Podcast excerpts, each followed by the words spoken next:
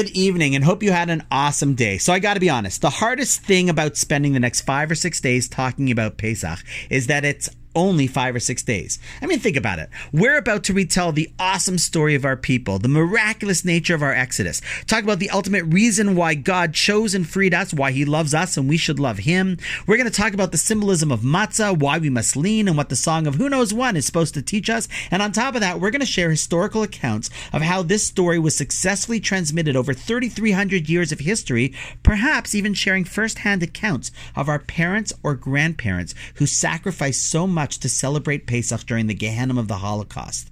And I've got to say, yep, no problem. Just give me five or six days, you know, three to four minute posts, and we'll be all good. I could wrap it up in under a half hour.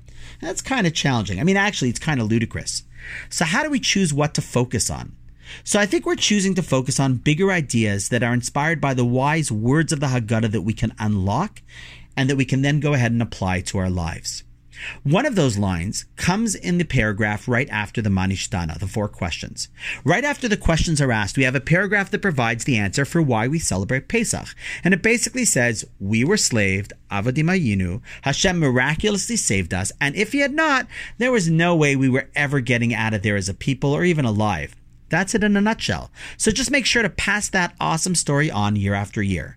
And then it comes and adds one more crucial line. Which translates as, and the more one talks about the story of Exodus, behold, they are praiseworthy.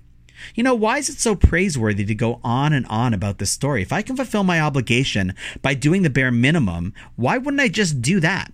So I want to share a beautiful explanation with you. See, some people could wrap up the Passover Seder in a half hour while others could keep going for hours. And in fact, like the story of the rabbis who kept going until sunrise the next day. So, what's the difference? Not the story itself. The difference lies in the connection that each person has to the story and their appreciation and understanding of the important lessons that they can learn from it. Each person will have a different perspective on the story, which will impact how long they want to spend talking about it. See, when a person is able to talk a lot about something, it doesn't change or even reflect on the thing they're discussing, but the listener will definitely learn more about the person talking about it.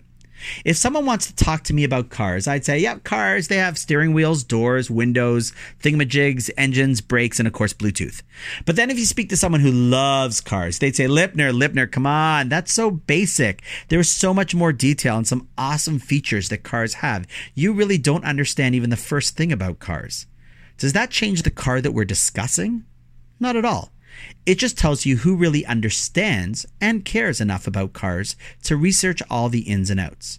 Whether a person talks for five minutes about Star Trek or can carry on for years as a Trekkie will tell us more about what the person cares about than the show. Along the same lines, I think we all remember hearing that while we call snow snow, Eskimos have something like 30 different words for it depending on the type. The most I have is fluffy snow and packing snow. But if you really care about snowflakes, you can talk about it for hours. The same is true with regards to the awesome story of Pesach and the destiny of the Jewish people. If someone can say, hey, we were in Egypt and got out, let's eat, that would fulfill the description of what we're commemorating. But a person who really cares about our past and deeply aspires to be the agent of change in our future will delve into the story and see all the facets and beautiful lessons and realize that just as with cars, snowflakes, or even Star Trek, there is always so much more one can explore.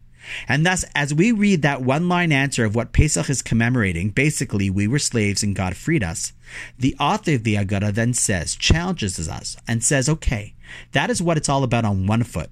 But those who really care, who explore their identity, who value their Jewish calling, the more they speak about it, the more we see how committed and praiseworthy they are. How do you talk longer about it?